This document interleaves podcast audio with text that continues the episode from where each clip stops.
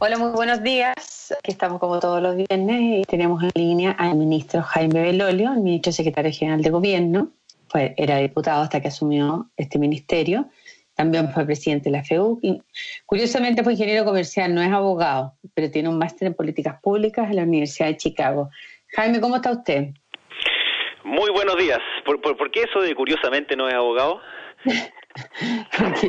como que yo, pensaba que era abogado, porque lo oigo mucho hablar en términos como de abogado. nunca me había dado cuenta que era ingeniero comercial. Pero se, apuesta que se ha hecho medio abogado, ¿no? Bueno, después de seis años en el Congreso, obviamente que me tocó no solamente meterme mucho en, un lenguaje que ocupan los abogados, pero a mí me gusta ser siempre Mateo, entonces me gustaba estudiar bien en detalle las argumentaciones y para serte súper franco, me, gustaba también parte de la lógica de la aproximación desde el derecho, pero pero más me gusta la filosofía. Eh, así que eso, ah, pero eso podría ser para otra discusión. día en la Cámara o en el Congreso estén filosofando exactamente. Pues, eh, la ley del negacionismo. ¿Usted podría tratar de explicar por qué, según Human Rights Watch, es incompatible con la, libertad, con los estándares internacionales de libertad de expresión? Eh, el, que se, el que se haya aprobado esto el martes en la Cámara, lo despacharon al Senado, que convierte en delito eh, negar, justificar o aprobar las violaciones de derechos humanos que están contenidas en el informe Retich o Valech durante el periodo de la dictadura, pero solo se refiere a eso esta ley. ¿Por qué sería contrario a la libertad de expresión? A ver, esa es una ley em, que, bueno, me, tocó verla como, como diputado, entonces por eso tengo un poquito más de, de, conocimiento, que trataba distintas materias. Una de ellas era la incitación a la violencia, así como la incitación o el discurso de odio. Eh, y sobre esa materia hay, hay discusión en el mundo sobre cómo tiene que tratarse y, qué, qué, es lo que se quiere proteger. Eh, y cuando esa incitación a la violencia o esos discursos de odio tienen un llamado a una acción que teóricamente podría significar un atentado contra las personas, entonces sí, en varias partes del mundo eso es sancionado. Eh, entonces, cuando se habla sobre negacionismo, por ejemplo, en Alemania y en otras partes, no es simplemente emitir una opinión que está em, en contra de hechos que objetivamente ocurrieron, sino que es cuando a su vez van en un llamado hacia la violencia o hacia el denigrar a la otra parte. Pero y eso quedó todo eh, fuera en la ley. Y eso quedó fuera.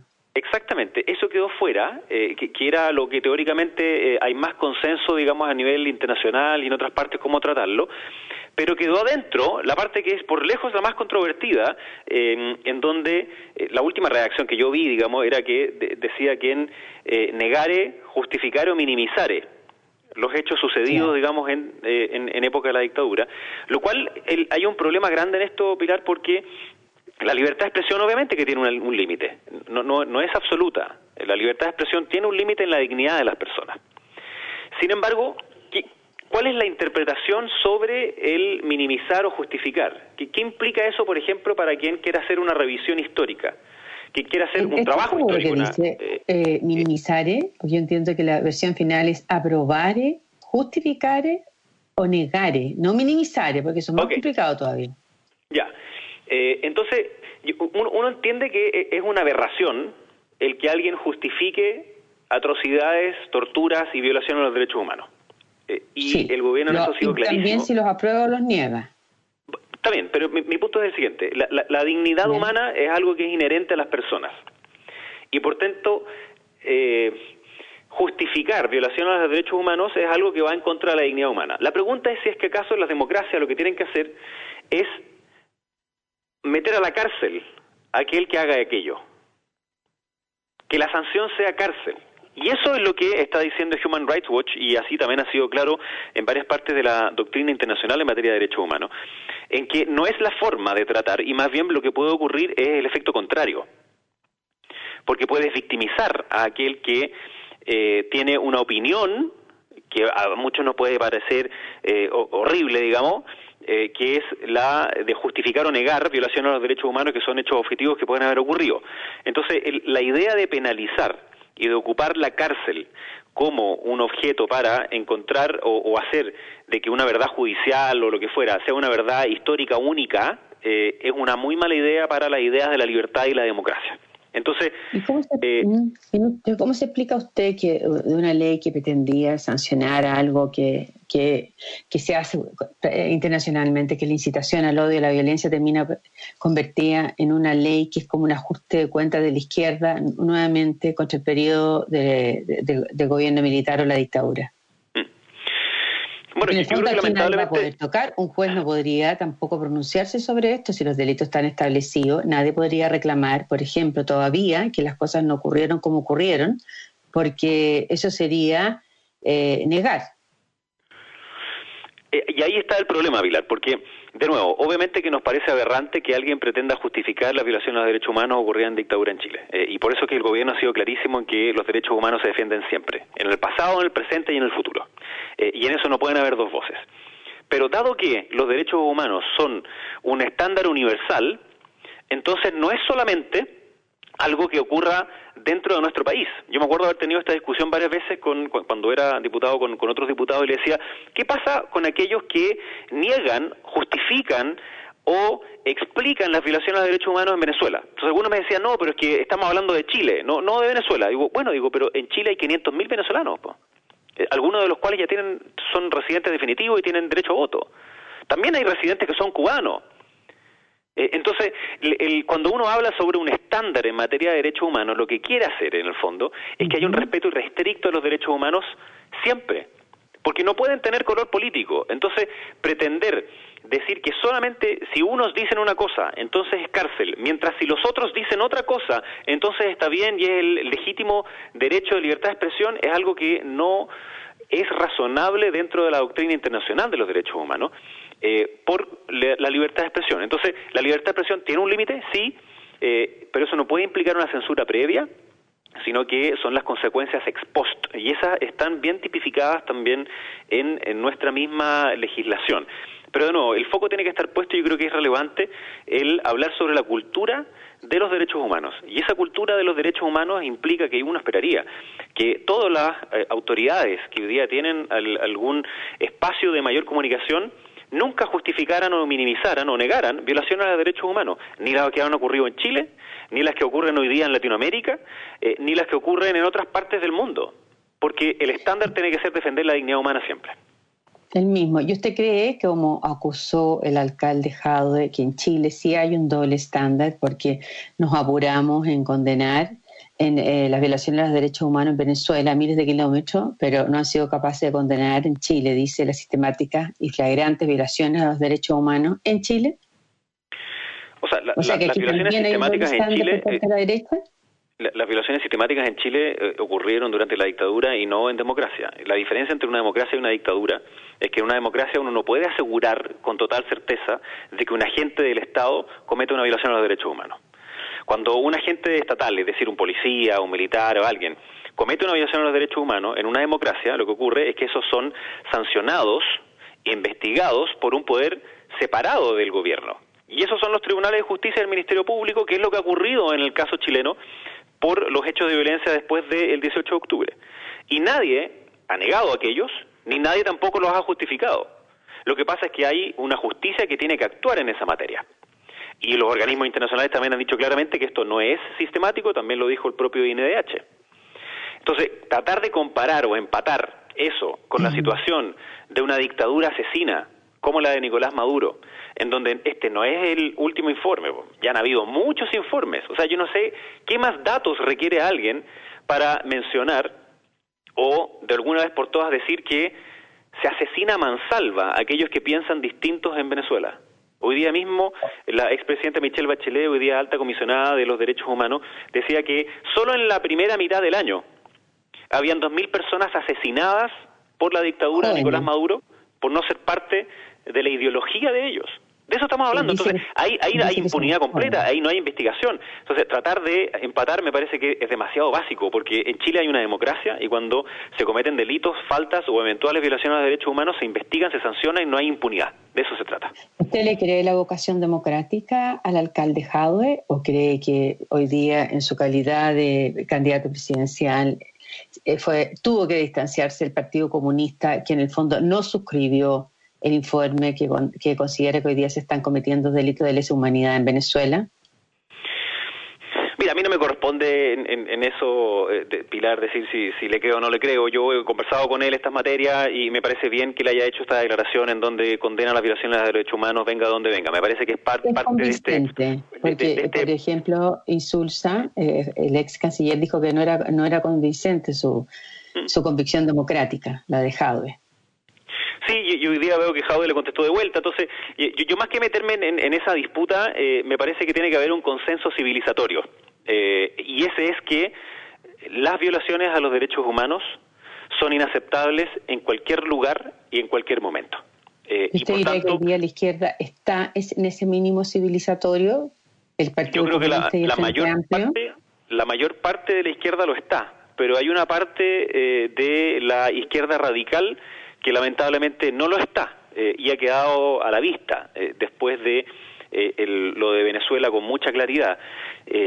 y de nuevo el punto en eso, Pilar, es que no se pueden justificar nunca las violaciones a los derechos humanos porque van en contra de la dignidad misma de las personas y por tanto van en contra de la humanidad. De eso se trata.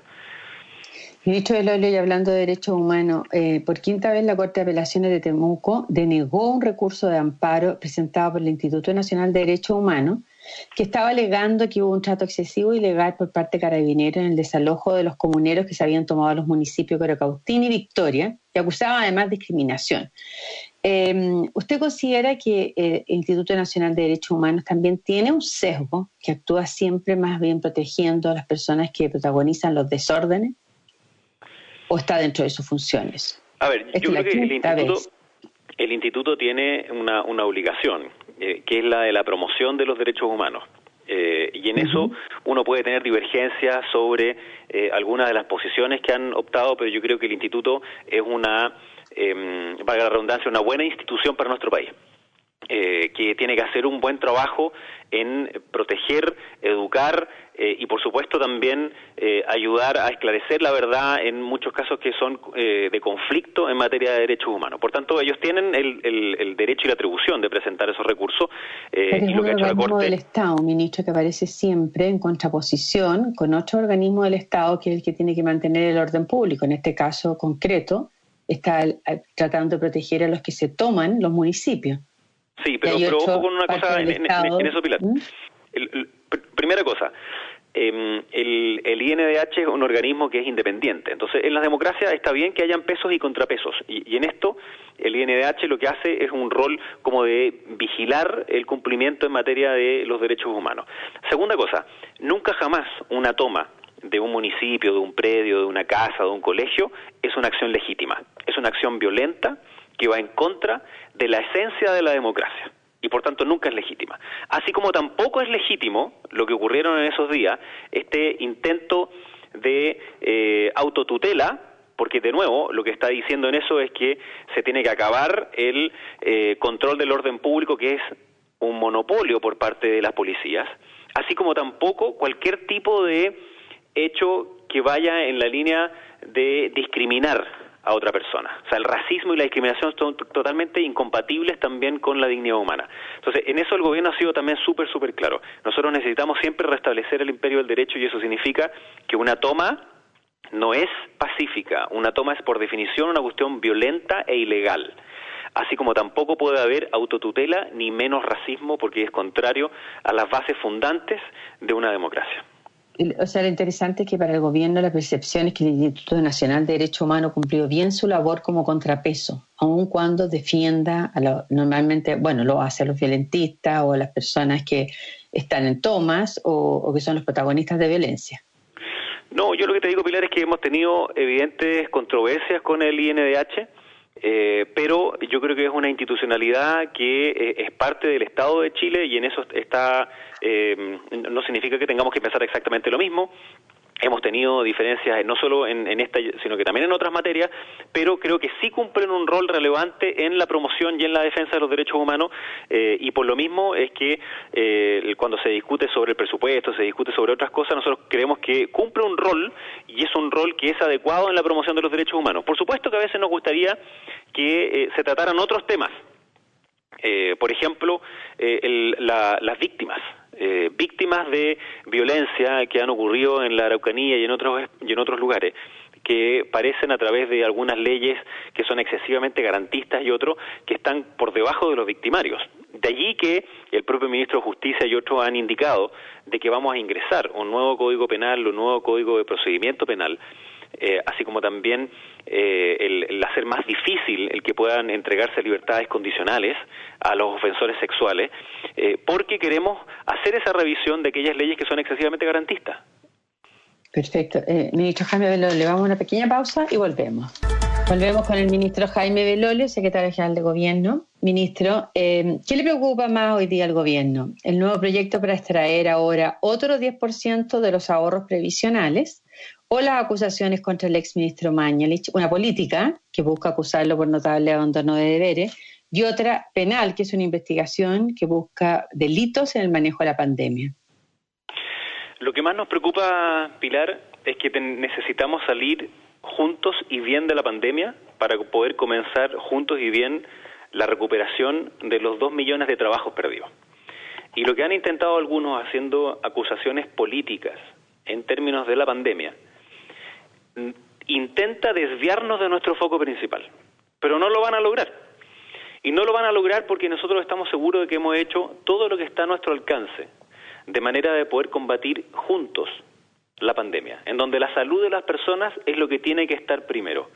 Y va a ser un triste récord que la oposición, o la parte de la oposición más radical más bien, en la pandemia, su único legado va a ser el haber tratado de oponerse a todo lo que tenga que ver con la pandemia, en no colaborar en materia de la pandemia y más bien hacer acusaciones constitucionales sin fundamento.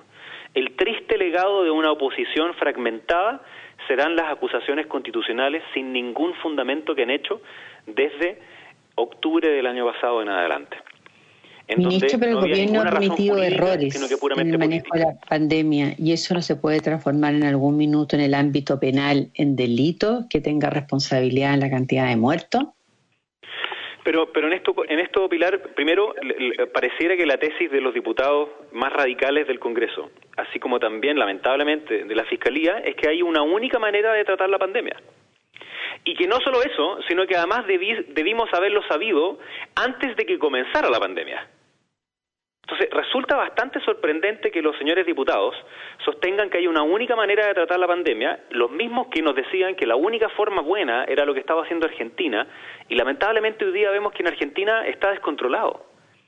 Y tenemos hechos a la vista de que en otras partes del mundo se ha tratado de una manera distinta y que han tenido otros resultados y que, por ejemplo, hoy día mismo en España, en Alemania, en Italia, están siguiendo la lógica de las cuarentenas dinámicas, que fue la que hicimos nosotros.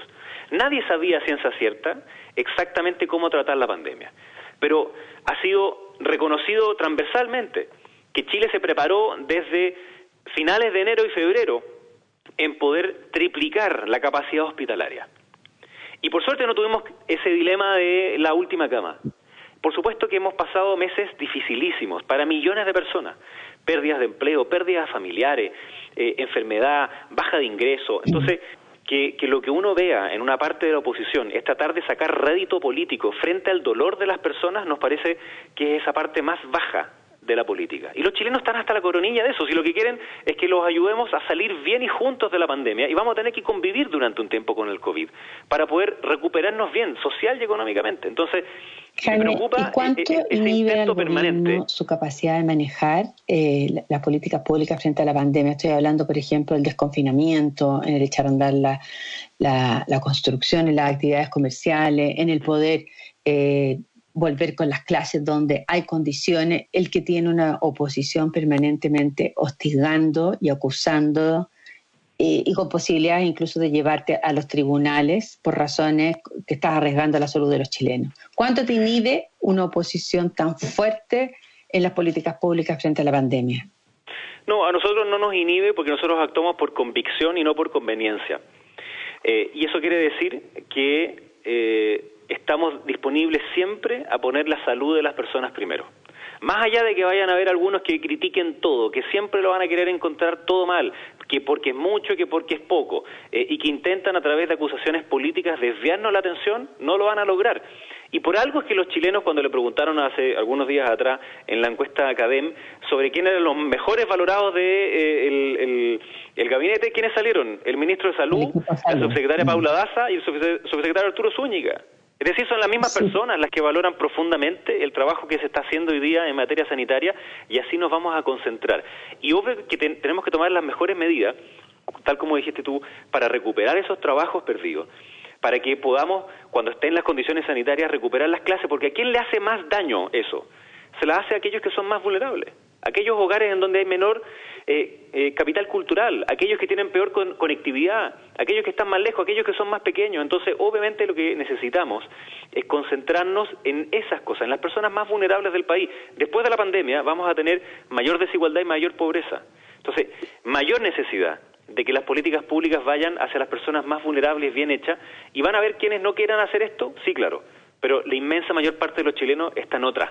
Y quienes quedan en fuera, quienes por ejemplo, ministro, Todos los gobiernos han dicho que no van a hacer eh, nuevos confinamientos como los que eh, tuvieron en una etapa inicial y que el ajuste, lo han dicho varios, lo dijo el primer ministro en Francia, lo han dicho eh, en Alemania, el ajuste frente a la pandemia se va a hacer con la vida social, no se hace con los niños no yendo a clase. En cambio en Chile lo que uno ve es que como hay una oposición acérrima que lamentablemente se ve bastante identificada con la izquierda, a, que los niños vuelvan a clase, en vez de hablar de las condiciones para que vuelvan, eh, se ha hecho el ajuste. El 15 de marzo se acabaron las clases para los niños y si la condición que ha puesto el Colegio de Profesores es que haya vacuna para que haya retorno a clases, eso significa que estos otro año los niños tampoco van a tener clases. Mm. Yo por eso le pregunto si hay un efecto eh, inhibitorio. A ver, yo primero creo que eh, nosotros en Chile vamos a tener un rebrote. Eso ha pasado en todas partes del mundo. Eh, y entonces necesitamos tener todas las estrategias para que podamos ir eh, desconfinando y ahí la estrategia paso a paso. Por eso son cinco pasos.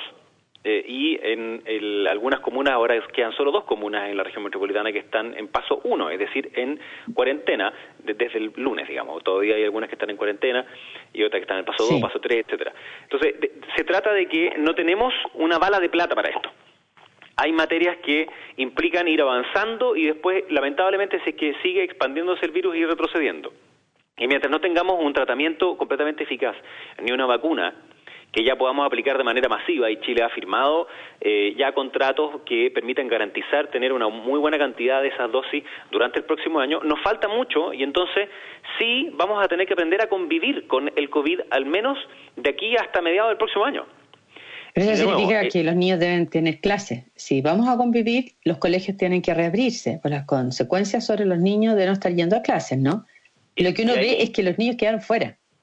E, efectivamente lo que uno ve es que en otras partes del mundo esa ha sido una discusión bien basada en los antecedentes eh, psicológicos, de aprendizajes, culturales, de sociabilización, eh, con nuestros niños, nuestras niñas y nuestros jóvenes. Entonces hay, hay muchos problemas que hay que enfrentar y por supuesto que solo tiene que ser cuando hayan ciertas garantías en materia de seguridad. Sí, yo, también soy papá, yo también me pongo en, la posición de, mis cabros y que se contagien con COVID y etcétera. Además yo tuve a mi viejo contagiado con COVID, entonces uno, uno sabe lo que significa esto y, especialmente para aquellas familias que han perdido un familiar con COVID. Pero lo que ocurre es que necesitamos también eh, el que nuestros hijos, nuestros niños, nuestros jóvenes no se queden atrás en materia de aprendizaje, porque quienes esa brecha se agranda y se agranda hacia los sectores más vulnerables. Entonces sí, ese es un tema donde necesitamos no una desconfianza permanente, sino que más bien el cómo ayudamos a las personas más vulnerables también en materia de educación, en materia de seguridad, en materia de eh, volver a encontrar sus trabajos perdidos. Y una última pregunta, pero muy corta porque estamos, ya estamos finish.